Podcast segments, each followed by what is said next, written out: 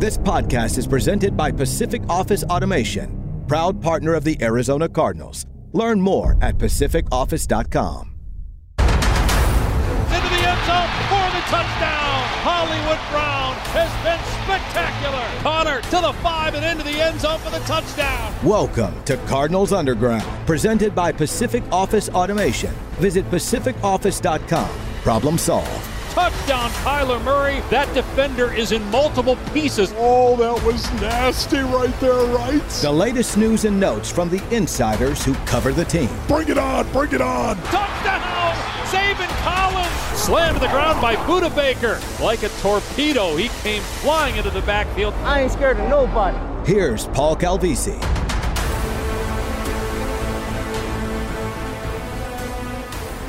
All right, at the NFL Combine, the sport is football, mostly. There's also the beloved American sport of people watching, right? I mean, you got the future NFL stars, you got the rock star head coaches, you have high profile GMs, the mega media members. In fact, hey, look, out in Indy, it's Darren Urban and Dani Sureck here on Cardinals Underground, brought to you by Pacific Office Automation. How's it going in Indianapolis? It's funny. It's funny you bring that up, Paul, because our own Kevin Wang actually was just saying that earlier about how starstruck he was of all the people he's seeing around here. All right, name some And- names, drop some names. Come on, Well, name he drop. actually he actually said Dani Sureck. I Oh, didn't believe come him on. then. Hello. Yeah. Uh, Mike McDaniel, I think, was a was a good one for him. Hmm. Okay. Yes. What about Jim Harbaugh? Have you seen Jim Harbaugh yet? I mean, uh, you know, there's the Andy Reeds, obviously. You oh, know, we the saw Andy Reid earlier. Yeah. I saw Andy Reid Of course yeah. there is. Yeah. Okay. He won a Super Bowl, Paul. I didn't know if you know that. That's right. He's won a That's right. couple, Darren. Wow. All right. So look, And Craig Grialou is out here this year too. Come yeah, on, that's Paul. right. are you guys Craig's keeping here. tabs on Craig Grialou? You sure? You sure everything's good with? We're with- doing with our Gree? best. Okay. I mean, Hey, he picked up the tab at the bar last night. So Really? Props to Craig. well, I mean, when you're primarily responsible for most of the tab, then really it's it's your duty. So that's good by Craig Grialou. All right. Poor Craig cannot have. He doesn't have a headset on, but Yeah. he's sitting at the table with us, Paul, so he can Yeah. see Darren and myself laughing at something regarding him. But he's going to have to wait to tune in to hear what you're saying. The best Grialou is a Grialou who can't defend himself. So that's really good. That's All right. also true. Speaking of name dropping, uh, hot Yes. off the podium would be Jonathan Gannon, preceded by Monti Ossenfort. So here we go in three, two, one. You tell us from Indy. You were both there in the front row. Takeaways. Uh, what moved the meter?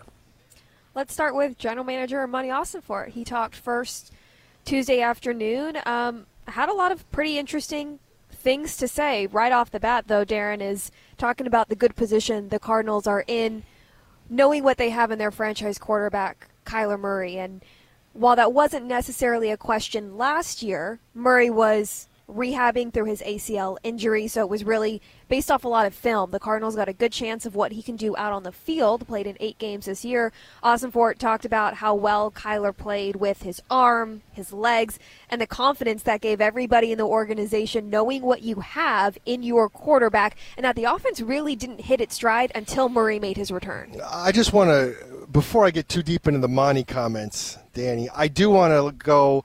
It's been quite the 24 hours. I'm not sure where this all got off the rails. There was a, a simple tweet from the Arizona Cardinals account about Kyler Murray being the franchise quarterback. Yeah, it was And three. It was three words, by the way. Our franchise QB, and it turned into like a national ink blot Yes. test. and and I'm not sure why. Uh, we we've had this plan uh, for a while to have a hand. Budda Baker had a week back in uh, Pro Bowl week, and Kyler's doing a week this week Like in terms of a week of content about that content on on yeah on social media and stuff. Uh, there'll be one on Trey McBride. There'll be one on uh, James Conner. There'll be a couple other ones. That's all this was, and it kind of cracks me up that it, it dominated the airwaves for when it dominated the airwaves. But that being said, um, Dani, I, I do think they are. Look, you are in a better position when you have some certainty at quarterback, and he's healthy. And you saw what you saw at the end of the year from him, and we've talked about this on the podcast a bunch of times just since the season ended. Um, and it does give them, in the context of the combine, what it really does is it gives them flexibility. Now, Monti was clear. We still evaluate everybody, including all the quarterbacks, which every team does. Uh, no matter if you're set at a position or not. You're going to evaluate all the players. Um, but it does give them a flexibility depending on what happens to those picks one through three about potentially trading, about potentially somebody wanting to come up to trade that you wouldn't necessarily have if you were desperate to have a quarterback. So I, I do think they're in a, in a good place right now. It's funny that you bring up the quarterback thing because I asked Monti about needing a veteran backup quarterback, oh. and he didn't he didn't punt the question, um, but he, he kind of talked a lot about the strides that Clayton Tune has made. He talked about uh, how he needs to make a jump just like all the rookies, um, Clayton Tune that is. And while you there is some benefits to having a veteran backup quarterback. The big thing is they want to have the best quarterback backing up Kyler Murray. Now that still could be Clayton Tune, and so we'll we'll see where that goes. But that I felt like those kind of went hand in hand. You mean your question, Darren, didn't revolve around Bo Nix going to the Cardinals at number twenty-seven, according to the CBS Sports mock draft that, that's out this week? You didn't follow up with a Bo Nix question. I, I have to say I didn't, and it's funny because one of the questions in the mailbag this week, Paul, was a upset person that's how could all those mock picks be made and not one of them was Joe Alt, the offensive tackle from Notre Dame? It's true. It's a good point. It's a good point. Well, look, um, I'll just say this about about Bo Nix, and I'll hit zoom out on all these rookie quarterbacks there in Indianapolis at the combine because you're either throwing or you're not throwing. So the three not throwing. Caleb Williams, Drake Maye, Jayden Daniels. But the three who are throwing is Bo Nix, Michael Penix, J.J. McCarthy, who, by the way, is our QB rising, J.J. McCarthy. He's now into the top 10, just to let you guys know. Uh, I mean, in fact, our new hashtag around here is let there be a fourth QB, okay? Four. That's what you need is the Is that what you worked QB. on while, while we were traveling yesterday, Paul? Is that where you were working on the, The new hashtag? hashtag. the, the folks in uh, R&D at Calvisi Consulting, that's what they came, came up with. Let there be a fourth QB. And you know what? It's tough now. J.J. McCarthy is making a run, but Bo Nix, Bo Nix, I mean – do you see some of the analytics on the? Do you know that PFF Pro Football Focus has a stat called adjusted completion percentage? Now I'm not going to get into all this, and I'm on camera here telling everyone vowing no math. All right, I still live by that hashtag as well, but his adjusted completion percentages, where they eliminate things like drops and throwaways, kneel downs, spikes, all that kind of stuff, uh, apparently were the best in a decade. Bo Nix. He's highly competitive. He didn't bag out of the bowl, which was inconsequential. He showed up for the Senior Bowl. He balled out. He's going to throw at the combine. I'm just saying, you know, there's a there's a couple of candidates here who could be QB rising all the way up, dare I say, into the top five, maybe just maybe by the time we're done with this whole thing, because nobody has thrown on air yet. And as history shows, someone's going to throw on air and go get some air in their sails, basically.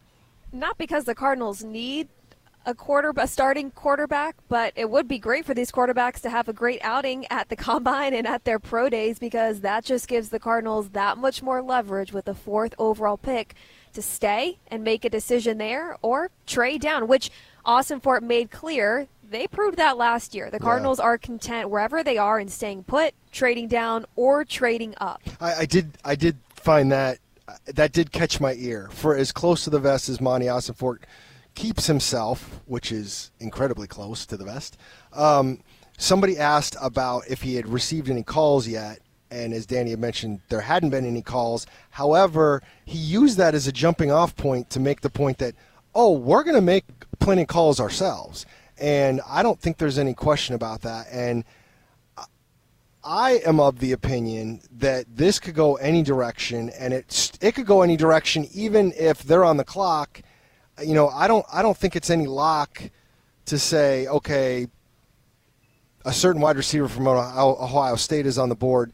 You're definitely taking him, and if he's not, you're trading or whatever. I think I, I personally think, Dani, that no matter who is on the board at four, I think they will explore trade options.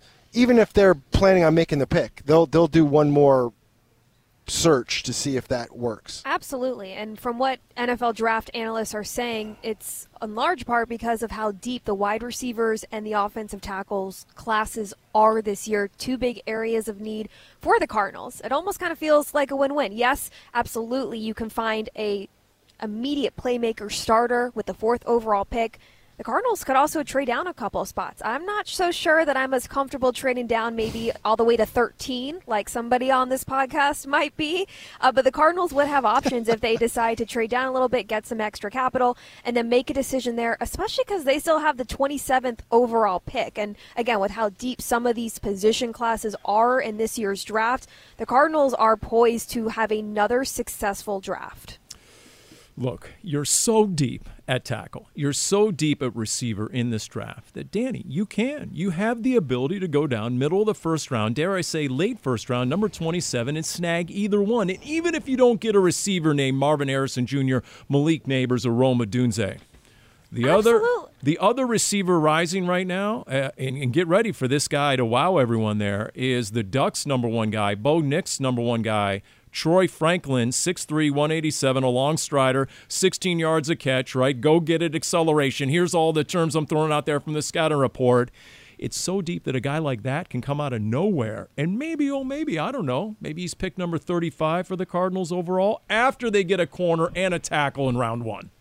It, look, truly, Paul, as crazy as or you know cliche as it might sound anything is really possible and the good news is those positions you were just talking about wide receiver tackle, cornerback, top areas of need for the Cardinals. It doesn't seem like they're going to be in a situation where it's going to be a hard line to toe of best player available in position of need because you can argue, Darren, that almost every position is a position of need. And and that's what I keep coming back to whenever we talk about the draft is like there there isn't a spot where you're thinking this team is so close and it'd be really nice if they had this position it's because you're thinking oh, they could improve that. Oh yeah, they could improve that, and that's not to knock what they have on the roster. It's just the nature of the of the beast. But I think where they are, I 100% agree with you. Like I feel like they don't have to paint themselves into a corner. They don't need a quarterback, and they need all these other things.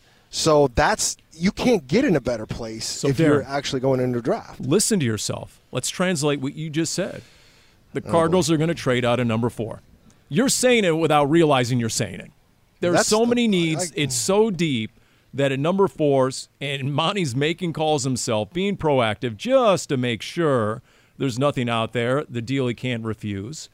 You know, even though he did say on uh, Marvin Harrison Jr., I have the quote right here, we've done a lot of work on Marvin.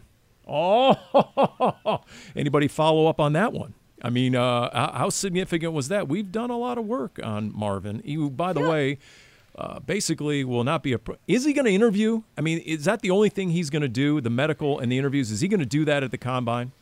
Are you doing a little clickbait, Paul? Is that what you're doing over there? You got to play to the audience. Come on, you.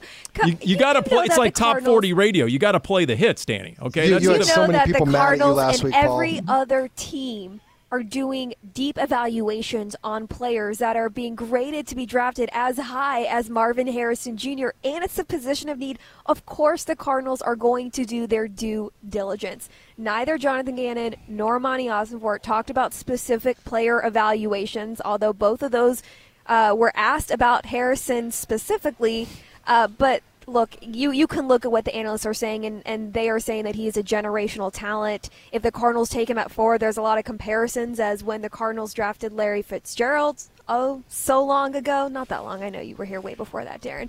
Uh, but but I, I, I, would not expect either Gannon or Ossenfort to come out and specifically talk about Marvin Harrison Jr. I don't want no. To expect any head coach or GM to talk about it. Of course, they are doing their due diligence and doing deep dives. Harrison is out here, Paul. He's not participating any of the drills, but he is going through the interview process, so he will be meeting with teams. I'm not sure about specific medicals he's participating in, though, or if he's not. No, and and again, I, I think ultimately, Paul, um, you know, it's funny. At one point, somebody asked Gannon right at the very end, "Can you give us?" your top three guys you wouldn't mind getting. Which it's a good try. That, you can always ask. I, I, don't know if that's a really good try. Although his after his answer, he's like Jonathan Gannon was like, "Got him."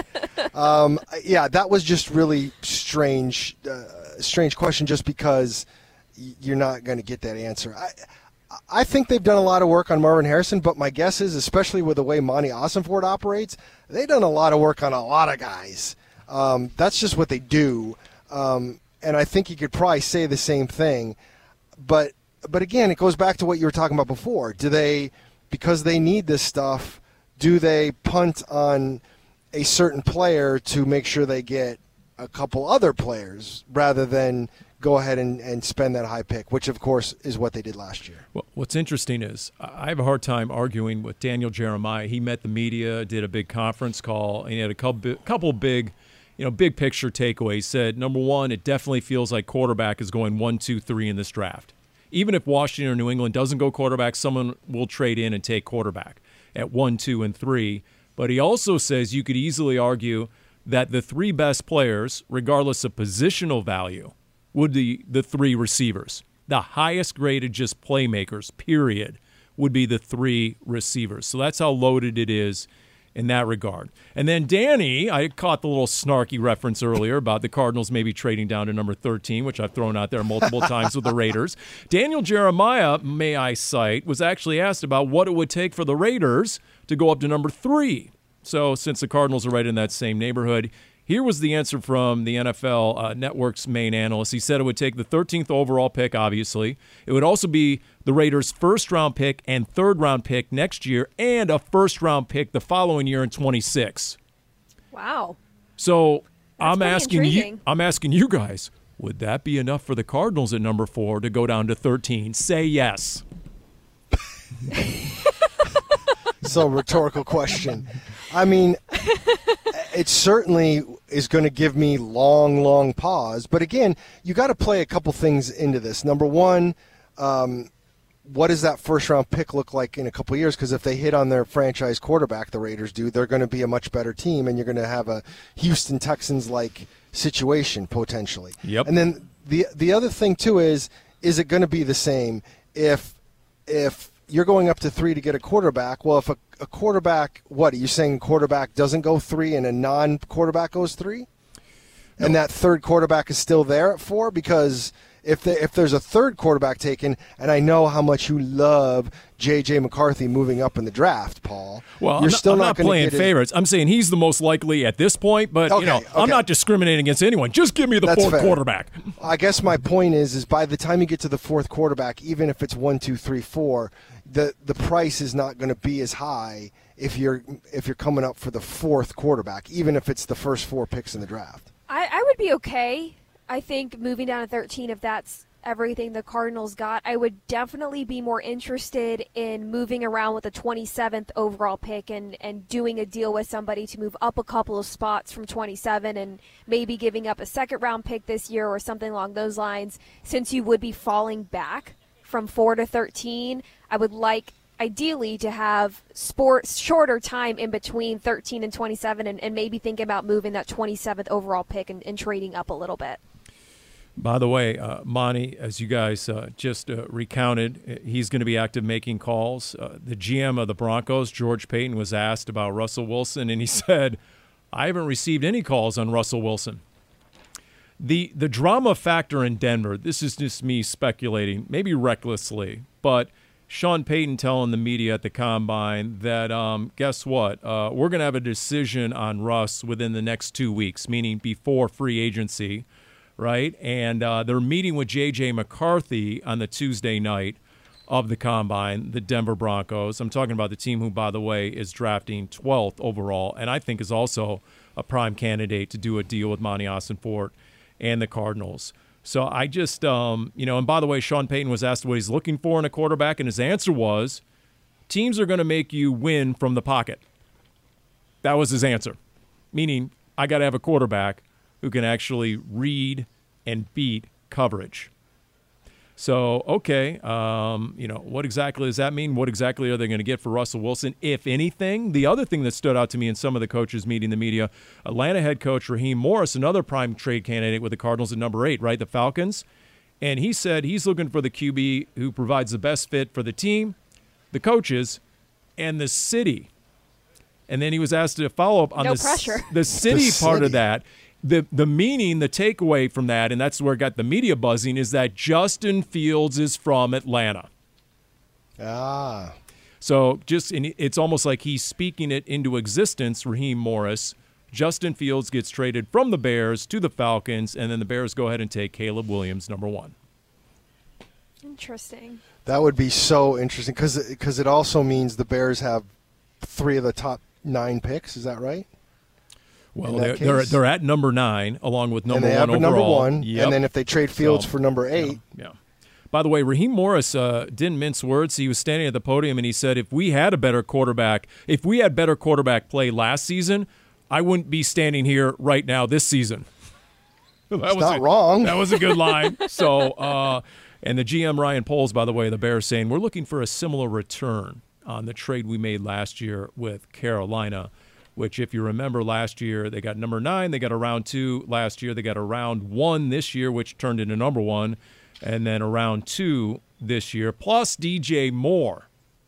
So that would be the trade price if indeed they moved out of number one. Someone else was able to take Caleb Williams, for example. the the thing well f- uh, another thing that the bears were talking about today were was the fact that you know they want to do right by justin fields and it's pretty clear that doing right by him would be before free agency before all teams that might need a quarterback might fill it in another way so unlike whatever the cardinals might do in terms of trading in the draft which i believe you would have to be on the clock for something like that to happen the Bears are going to make that determination, assuming they're trading Justin Fields, they're going to make that determination well ahead of the draft.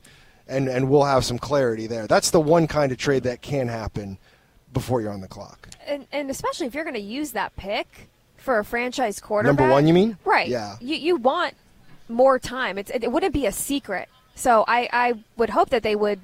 Were you not here in 2019? I was not. okay, well, it played out a little differently for a certain team. That's fair.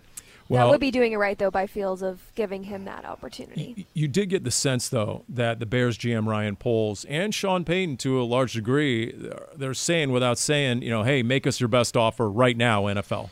Well, the, the the Broncos thing is a whole different deal because Russell Wilson is owed some kind of crazy guaranteed money like on March 17th or something. So like they've got to make a decision or they're going to be doling out millions of dollars for a guy that they don't want. So that makes more sense to me.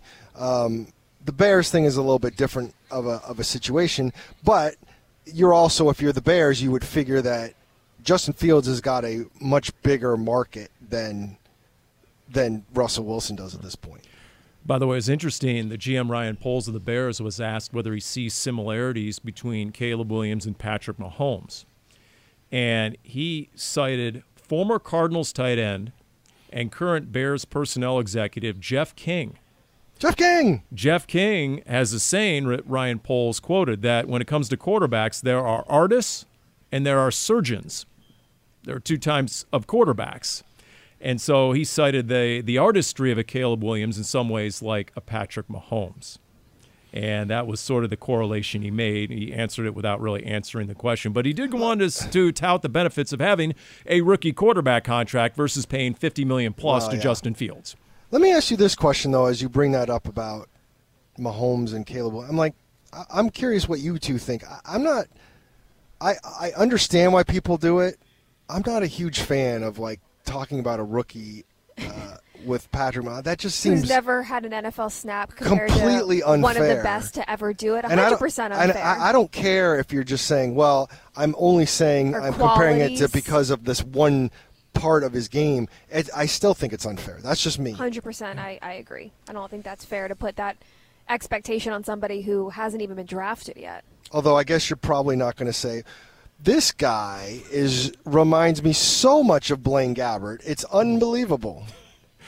it does have the uber potential to become uh, fodder for cold takes exposed in a couple of years. There, there's no Yeah. doubt about it. There's there's definitely a risk to uh, answering that question, or at least throwing out that that comparison. There's no doubt about it. By the way, the Vikings GM called Justin Jefferson quote the best receiver, the best non-quarterback in the NFL. Period, and he should be compensated as such. End well, quote. you just walked right into Put that. pen So- to paper. Wh- where goes your leverage now if you're the Vikings GM, or is that like a shout out to his owner? Uh, that didn't seem didn't seem like like the uh, GM and the ownership group maybe is in uh, sync on that one. Maybe trying to get the player to trust you that you're trying to work on something and maybe not. That is uh, wow. Okay. So Sit how, how much buzz is there in Indy over the uh, salary cap and the increase of what nearly 30 million? You go from about 225 to 255 next year. How significant is that? How much talk is that getting? Well, we're, we're going to be honest right now. It- It's been a long kind of uh, day in a vacuum for us, Paul. Uh, we're still trying to find all, all our uh, video cameras.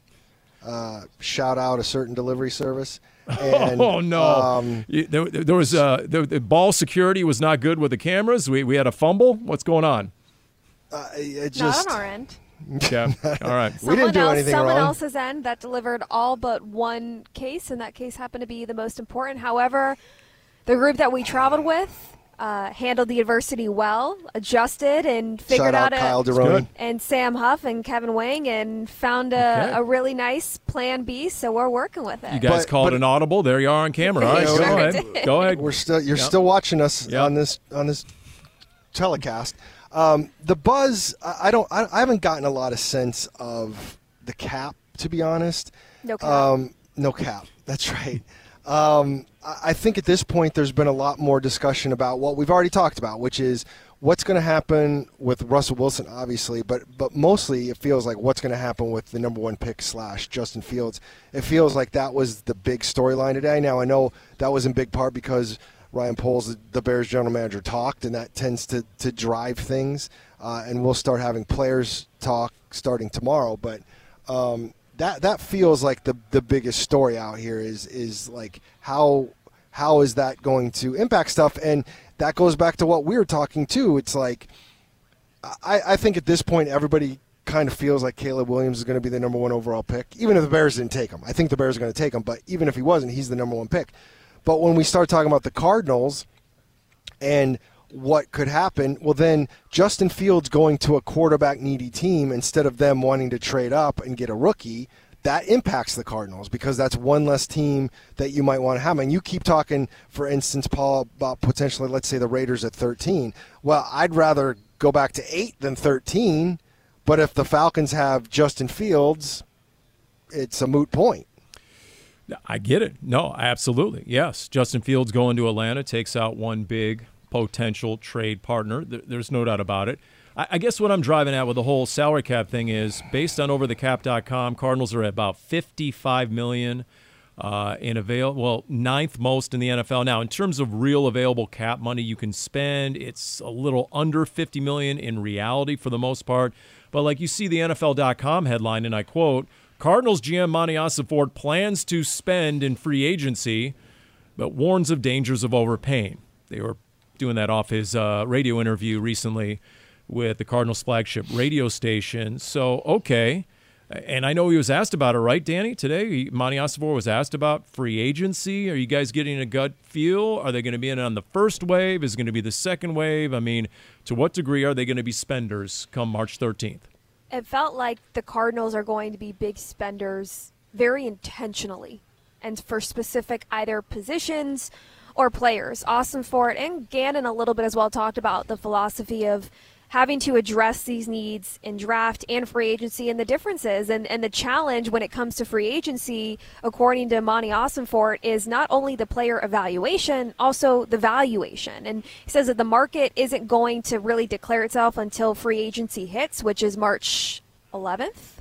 March 11th is when they can start quote unquote tampering. Right. The 13th is the first day. And and so at that point, a couple of weeks get a better feel for what players are asking for and what is a fair price for teams to offer and, and negotiate in that sense. Ossenfort did say though that if the right opportunity presents itself, to expect the Cardinals to quote strike and quote be aggressive, which was interesting for him to say. However, I take that Darren as not just spending money to spend money and attack these spots hopefully for me on defense, but more so being very intentional about what you are doing in free agency.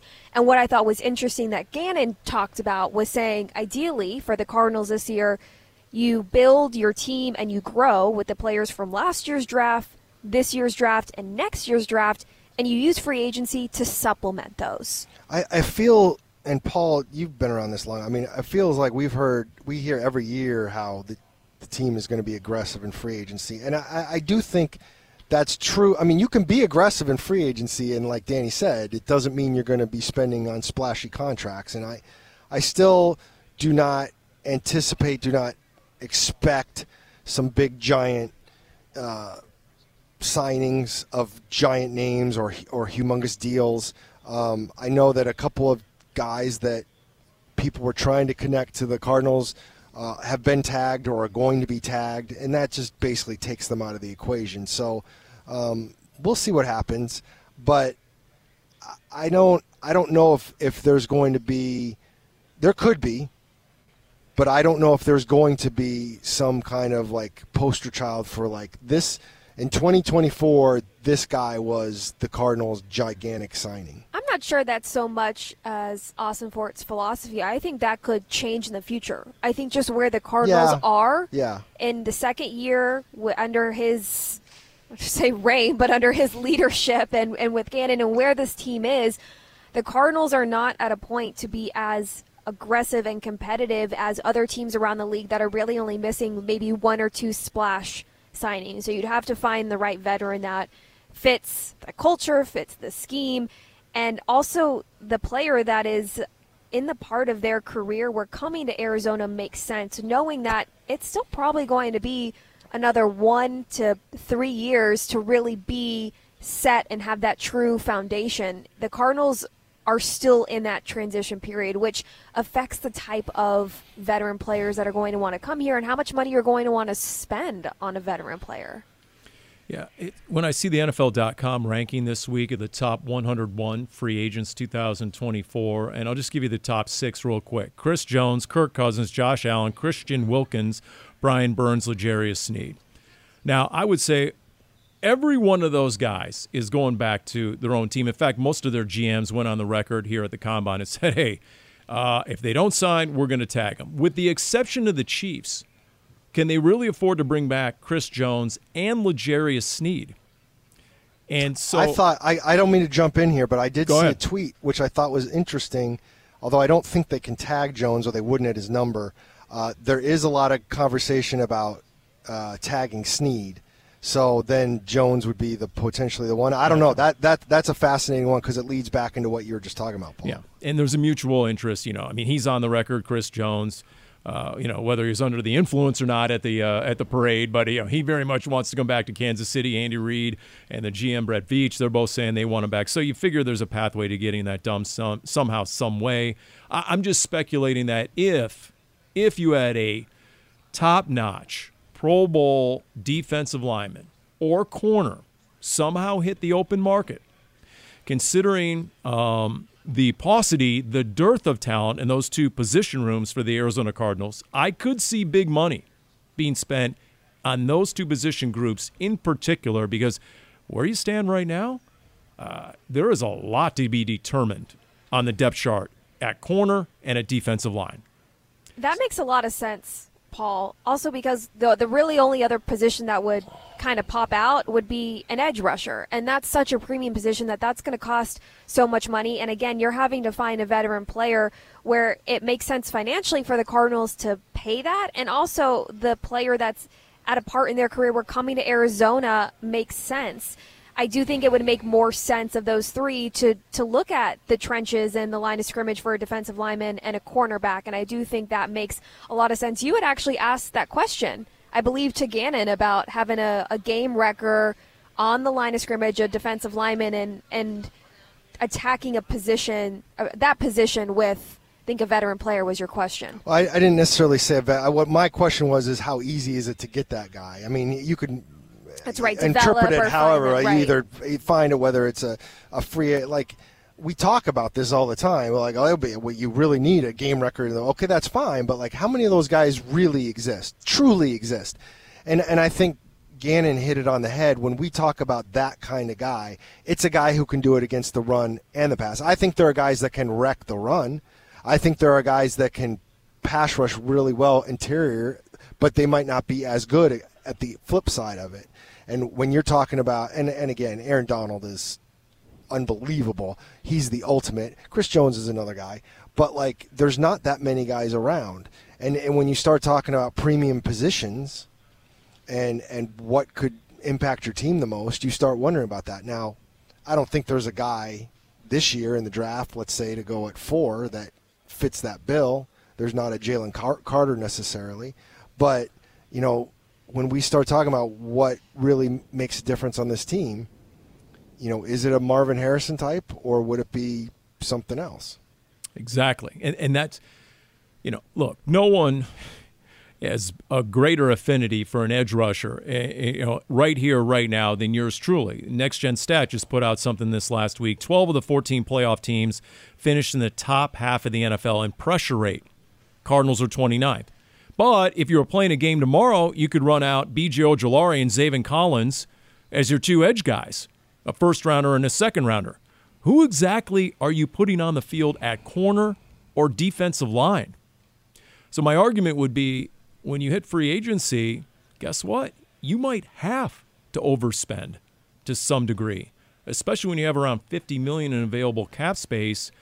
There are wants and there are needs. And when I look at corner and D line right now, I think it's more of a need than it is a want. And I'm wondering how much that moves the meter or creates urgency for Monti Ossenfort. The other thing to consider, Paul, we are not aware of the rehab progress that defensive lineman Carlos Watkins, LJ Collier have made since missing most of the season with biceps injuries. We don't know the plan to bring back Aleki Fotu. And maybe the Cardinals feel that with a healthy Watkins and Collier and, and having Fotu, that they can get enough of what they want and then they can focus on free agency and spending the big bucks on cornerback. That's a possibility of just we're not in the know in terms of that that progress there. But I, I do agree with you. You you actually bring up some good points, Paul. We might not agree Props, with maybe trading Paul. down all the way Well, to 13 here- from here's- four, but let I do agree with you there on where to spend the big bucks in free agency. The other the other thing too is and and this is where it gets tough. It's like you say you might have to overpay, but the question is how much do you overpay? Like I get overpaying to a certain extent, but there are levels of overpayment as well, and then you got to make that decision. Okay, I think I think this player is a two million dollar a year player. Um, is he willing to take three million or four million, or is he looking for eight million? and you know you're going to have to continue to pay players for the next couple of years to finish this transition period. Look, Monti Ossenfort the GM, and the owner Michael Bidwill on the Cardinals' flagship radio station both used the words "very active" in free agency. The question is, what does that mean? You know, is that is that a top line? Is that a second tier? Is it a third tier? And I get it; it's fraught with danger. The whole Jordan Phillips thing, it still stings. So you got to make sure, you know. The, but if, for example, there's the equivalent of a Kyzir White out there, which the Cardinals obviously felt very comfortable in signing Kyzir White to the most money of any free agent they paid last offseason. Why? Because Jonathan Gannon and Nick Rallis knew him. Knew him inside and out. They knew what they were getting, what they could count on. They knew that what the impact he would have on the defense. So, if perhaps there's a corner or a D lineman or an edge rusher out there that someone on the coaching staff or the front office has an intimate knowledge of and feels really confident and comfortable in investing big money into, you know, I think that's one of the key unknowns right now for the Cardinals as we go into this offseason. I I think that's fair. And, and again, we don't know all the information that they're always going to have, right? So, like, you you mentioned Kyzir White. We, in fact, earlier in the thing when I was talking about how they're still going to do the evaluations on the quarterbacks. One of the reasons teams do all the work on all these players isn't just to prepare for the draft. It's also for down the road if they become a free agent in three, four years, you've already done a bunch of work on them in terms of the kind of people they are and all that stuff. So there's less work to do when you're trying to figure out if you want to sign them as a free agent. And those are the things we're not going to know. We're not going to have access to how they feel about certain guys. And, and that's why when you look at the free agent market, that's why it gets dangerous is because – everybody's just working on this.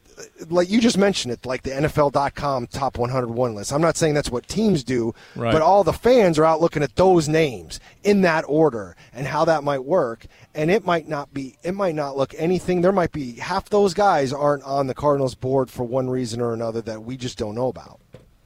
And then there's always look, there's the danger in free agency of overpaying, obviously, and then there's a danger in the draft of overthinking it. You see where David Carr and NFL Network came out to bring it back to quarterbacks? Because it always comes back to quarterbacks, especially this time of year. Come on now. JJ McCarthy, Paul. No. Hashtag let there be a fourth QB. Yeah. No, No, I don't think that's let what the there hashtag be a fourth QB. That's Indeed, That is it that was. is okay. Don't so there you go. question me. The uh, David Carr, former number one pick overall NFL Network analyst, uh, went on the air and went into this big explanation of how the Bears system, the offensive system by new OC Shane Waldron, formerly of Seattle, is a quote bad fit for Caleb Williams, and that Jayden Daniels is a perfect fit for the Bears offense. So that raised an eyebrow. And then he went on to say that Cliff Kingsbury, sitting there at number two, quote, that's a great spot for Caleb. That would be ideal, end quote. To your, you guys put your finger to the wind there in Indianapolis and take the temperature. I mean, is there any chatter that if the Bears, or well, is there any real distinct possibility that Caleb Williams is not going number one overall? I mean, I think back. Uh, what what year was 2018? I mean, nobody until we got right on top of the draft. Did anybody think Baker Mayfield was going number one that year? I don't think so. Good point. Yeah. Um, so I wouldn't be completely stunned if it happened. I mean, I'm sure the Bears are sitting back going, "Oh, we would love for the Commanders to a want Caleb Williams and then b give us something to flip flop picks with them." But if Washington starts getting convinced that they might not take Caleb, but maybe not. I don't, I don't know. It's a fascinating question, but I will say this, Paul. Thank freaking God we're not in the middle of it. That's right. Uh, I- I'd rather not deal with that. Yeah, that's true. stuff. No, that is true. All right, so what else between Jonathan Gannon, and Monti Ossenfort meeting the media? Any other questions? Any other answers stand out? Um, you know, what to? Was there anything the national media was hammering? Uh, any sort of narratives? Uh, I mean, what, what other takeaways did you guys have? Nothing crazy from national media. Not, not a surprise, but I had asked Monti Ossenfort about picking up Zaven Collins' fifth year option. The Cardinals do have a couple of months in May before they have to make that final decision. And I had asked, is one year of a position change being pushed outside enough to make an evaluation so you have a clear understanding? Although the Cardinals don't really have a choice, that that's the hand that they have been dealt. And he had nothing but good good things to say about Collins and the strides that he made throughout the year and the reps that he got, staying healthy. Ossenfort was saying that he has expectations for Collins to make a big jump, and they haven't made that decision about whether or not to pick up the fifth year option. And it's not just considering compiling a roster for 2024 that also plays a heavy hand in, in 2025. So not really a surprise there, but something to hear from him. I also really liked the accountability when it comes to the culture. That's been a buzzword. We've talked about that the last year since Ossenfort and Gannon were hired. Both of them talked about though that this part this this week is such a big process of finding the right fit for the type of person off the field and player on the field and having what Gannon likes to say is winning behavior, those daily habits, consistently putting the team ahead of the individual. Because when you start winning as a team, those personal accolades follow. And I like that Ossenfort took responsibility and accountability, saying he owes it to the players in the locker room to find the right type of fit of players to bring in, whether through draft or free agency. It's always nice to hear when one of those two, and, and normally both, uh, speak about that with accountability. I've talked to Monti previously, and you know he'll acknowledge you want you got to have you want the right people in the locker room. You you you can't just have the right people though. They got to be able to play football, and so that's part of it. Um, but yeah, I mean, I, I think there was there was a lot said today that, quite frankly, we've heard before. There was not a whole lot new. Um, I asked about uh, Monti Ossenfort about DJ Humphries a little bit, and he just said it was a, a sad injury, and that he's that Humphries is in the facility every day rehabbing already. Wasn't a lot of clarification there, and I think we all know that there's an there's a chance that he might be released. We will see what happens. Uh, and even if even if they keep him on the rehab schedule, at some point they're going to have to figure out uh, what their left tackle situation is going to be. So there's there's so many things that still need to be determined, and I don't think we're going to get a lot of clear answers when we do have the chances to meet with these two gentlemen because that's just that's just not their way, and that's fine. Um, but it's going to make for an interesting couple of months here. I also know you'll find this to be a surprise, Paul. No clear uh, confirmation or denying of the chance of right tackle Paris Johnson Jr. moving over to the left side in Humphries' absence says he's going to miss a good chunk of next season rehabbing that ACL. I'd asked Ossenfort because Johnson told us after the season ended he's going to be spending this offseason training on both sides in case that's what's asked of him, so he's ready to step up. And he does have experience on the left side from college. Ossenfort said that he loves versatility in any position, but especially on the offensive line. He says that the more versatile you are, the more valuable you are. So while he appreciates the versatility, he wasn't going to confirm whether or not that move was actually going to happen, uh, but he does appreciate the versatility of Johnson working on both sides this offseason. Definitely an option for the Cardinals when addressing needing a starting left tackle. Yeah, because if you do take Joe Alt out of Notre Dame, right, longtime starting left tackle, boom, maybe that's just plug and play. So it depends on if or whom you might end up with in the draft. I get it. I get it. You know, why answer a question that, you know, you don't have to and or you don't really have a solution for as of yet. What we do know is based on the numbers that are out there and easily accessible, the fifth year option on Zaven Collins will be thirteen point two five million, correct? And something like that. Something yes. like that. And then for DJ Humphries, he's due some fifteen million plus next year. So those are obviously big money decisions that are going to factor in. And the business of football this time of year, we get it. Um, by the way, Dani, uh, Missouri news. Uh, when you're out there, uh, are you going to keep an eye not only on the D lineman Darius Robinson, who's been mocked to the Cardinals at 27 in uh, too many mock drafts to even count? Who, by the way, Darius Robinson, the D lineman, was named the overall practice player of the week at the Senior Bowl. So the one time where it's good to be good at practice, right?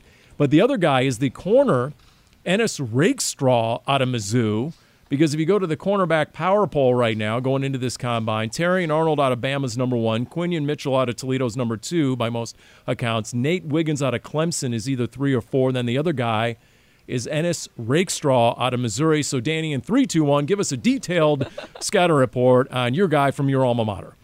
I don't know that I could go super detailed. I don't want to do him or any of our listeners uh, injustice there, but I would absolutely welcome another Missouri Tiger. It's been a minute since we've had one. Speaking of Missouri, well, we saw we saw um, Marcus Golden in the airport. We did we on our way out oh, here. Nice. Going on a little vacation to see some family. It's so great to see him. The Still has that big bright smile. The junkyard dog himself. You know, yes. just, just hope you don't have to sit next to those wide shoulders on a long flight. well, it, it goes back to the whole thing where all the stars are out, Paul. You brought that up at the right. top of the show. See? And we Full circle. Want to make sure we brought that yeah. back. No, don't deny you guys are out there people watching. Come on, we know that. We, we know that uh, vividly. So, what else uh, is on tap? Now, what happens when they actually do the drills and the I mean the combine events now are are you allowed to watch? Do you have any interest in watching? How does tell everyone what the rest of your week is going to be comprised of? Well, to be honest, we I do believe we have the option to go watch workouts, but that won't happen. There's too many other things going on. Um, Dani's actually the workhorse tomorrow. Uh, as we record this now, she's got two sit-down interviews. She's got a sit-down interview with JG. She's got a sit-down interview with Monti Ossenfort, and then uh, Craig Grialou is working her like a dog on cover He two sure stuff. is. So We've got a, a not, no exaggeration, probably six or seven interviews with draft analysts on Wednesday, and then we are recording multiple Cover Two podcast episodes. So I will be talking for roughly nine hours and the, tomorrow. and the, the big the big the big excitement was that uh, JG decided that he wanted to knock out his one-on-one interview early, so it got moved to 7:30 a.m. Which, by the way, 5:30. that's 5:30 Arizona time, and we are, we will not have already figured out like the time change. So. Good luck to Craig Grialou dealing with me on a long day. I'll just say that.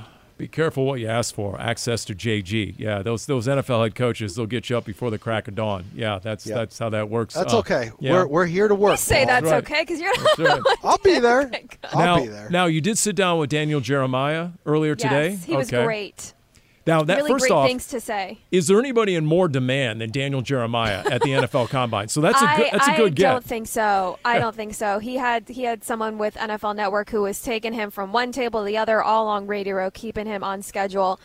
Fantastic things to say. I believe the video aspect of that uh, 10 minutes that Craig and I spoke with Daniel Jeremiah from NFL Network is going to be posted on the Cardinals official YouTube channel, and then we're to also use that sound in a full cover two episode. So keep an eye on there. He had really great things to say about what he saw from the Cardinals overall from last season, Kyler Murray's play and, and the confidence as franchise quarterback for Arizona. We talked about the needs and how it fits with the draft class, and we did talk about wide receivers, not necessarily specifics, more so what he looks at as a former scout and as somebody who watches a ton of film of not only things he looks for in wide receivers, which would tell him that they can carry over the success from college to the pros, also what he doesn't want to see, the red flags he's looking for. Really interesting conversation with Daniel Jeremiah that I would recommend tuning into. Mm. By the way, here's a question I meant to ask earlier. Hollywood Brown, did that come up with either Monti Ossenfort or Jonathan Gannon? What is the vibe on Hollywood Brown and his potential future with the Cardinals? Uh, Monti was not asked, a little surprisingly. Uh, JG was asked, and he basically punted and saying that's a money decision. And and again, it comes back to, to money. And I, this is just my opinion. I am guessing that we will have a much better idea of what could happen with Hollywood Brown after this week. I mean, technically, nobody's supposed to be talking to anybody, but amazingly, after the combine, there's usually a lot of free agents to be who get a better sense of what their market might be. And then you start having a little bit more movement in terms of how their own teams might deal with them because though, you know, you go back to their teams and saying, we really need X amount of dollars because we're pretty sure we could find this on the open market. So we'll we'll find out what happens. And again, that's another thing where it's like, if he were to stick around, that might be another indicator of what might happen with some of those early picks. I, I'm not even sure that would really be an indicator to me. I think even if Hollywood Brown doesn't get, you know, a three, four year deal with another team. If he wants to stay in Arizona, let's say Arizona gives him a one year prove it deal to see if he can stay healthy, and that's something he wants to do and stay here, I would still be in favor of drafting a wide receiver early on, maybe with that fourth overall pick still, because Hollywood Brown has not been healthy. We saw good things out of Michael Wilson, not enough to label him as a number one wide receiver. I would like to see a true playmaker come in, which is what a lot of these top receivers are being evaluated as. You can still utilize Hollywood Brown, even if you draft a wide receiver early on and give Kyler Murray lots of options and, and make it difficult for defenses to me, if you sign Hollywood Brown for, let's say, a one year deal, that would not make me feel any differently about drafting wide receiver early on. All right. What else? Uh, Craig Grialou said earlier on the Red Sea Report on the radio side, it's like 70 degrees in Indianapolis. Really? It's pretty nice weather out here. Oh, it was nuts. We got here last night and we got outside the airport, and I'm like, wow. Like, this is climate change scary, quite frankly. But uh, yeah, it's it's yeah. now it's supposed to drop pretty considerably tomorrow. we're gonna get some rain out we're here. We're supposed to well. get some rain and and the, the temperature is going to drop. And I think on Thursday it was supposed to drop to like 44 with a low of 22. So now, Darren, Dani Darren, won't have to deal with that, but I will. So Darren, you've been going to these for what? About two decades, right? Yes, this is number 22 for me, Paul. How much crazier is it just in terms of the volume of people, just, uh, you know, the insanity downtown, trying to find a table at any restaurant downtown in the vicinity? What's it like the before and after, then and now? Uh, to be honest, it, the insanity, uh, it's kind of holding steady over the last 10 years, maybe. I don't think it's any crazier. I actually think it used to there we, we kind of hit a peak and dial back a little bit. I mean, you can even tell and uh, talking to Craig Grialou about this earlier, like you can tell there's a there's a lot of coaches that don't come now. Um, not not every not every team. I shouldn't say not every team. It doesn't. I'm not sure if every if every team is represented in the uh, coach GM conversations, but certainly not every team does both like the Cardinals do, which is nice. But um, that's different. It used to be almost automatic unless you're Bill Belichick. So I, I do think it's kind of morphed a little bit. Now, it's only Tuesday.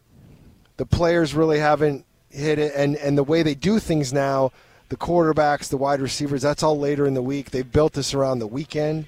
So maybe that'll be something later in the week where you feel it a little bit, but um, it hasn't been uh, it hasn't been completely crazy, but at this point, maybe I'm just completely used to everything, which is yeah. It's you, you you are doing a lot of the same stuff year after year. Well, the growth is remarkable. I saw what 20 years ago there was one hour of TV coverage. NFL Network this year has 50 plus hours.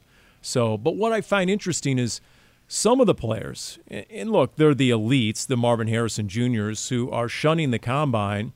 And you have to wonder, to me at least, I wonder the NIL money that's available now in college, right? How many of these guys are going to be doing anything for free? And if they're of the opinion, well, wait a minute, I'm providing content and TV programming for the NFL uh, of my own volition, um, you know, so I, I, do wonder if that's a threat into the mm. future, into the viability. Maybe, maybe a little, but even before NIL, there were big name players who yeah. wouldn't participate. They just want to wait for pro day when it's more of a controlled environment to really show their best work. I, I do. I, personally, I, I, think it's it's kind of like with some other things out there. It's like when everybody always they, they talk about well the the players should you know hold out to get rid of the franchise tag, for instance. The thing is, it only impacts a handful of guys. I think there's the reverse is true here. I, I think there's only a handful of guys that could really get away with, well, we're not doing anything. I think most guys want to come in here and prove themselves because they're trying to up their stock. And in the end, it's not ever going to be a ton of guys because there's there's not a ton of guys that have that kind of leverage, for lack of a better term. All, All we need is one quarterback. Once again, one quarterback. In summary, to throw on air and put some air in his stock. Whether it's Bo Nix or Michael Penix or J.J. McCarthy, doesn't matter. And just just get one of those guys. So we'll see what happens by the end of the week. By the way, it's D linemen and linebackers on Thursday. It's DBs and tight ends on Friday. QBs, wide receivers, running backs on Saturday. Then O line on Sunday. That is the schedule. So, all right, does that do it from Indianapolis for this edition of Cardinals Underground? Uh, I do believe it. That, that does it. I, I, I think we're ready to go take a nap. Uh, well, that first you got to go find Craig Grialou. Once again, loose cannon out there on the road. So uh, go hunt down Craig Grialou and then keep us posted accordingly. For Dani Sureck and Darren Urban on assignment in Indianapolis, I'm Paul Calvisi. This has been Cardinals Underground brought to you by Pacific Office Automation.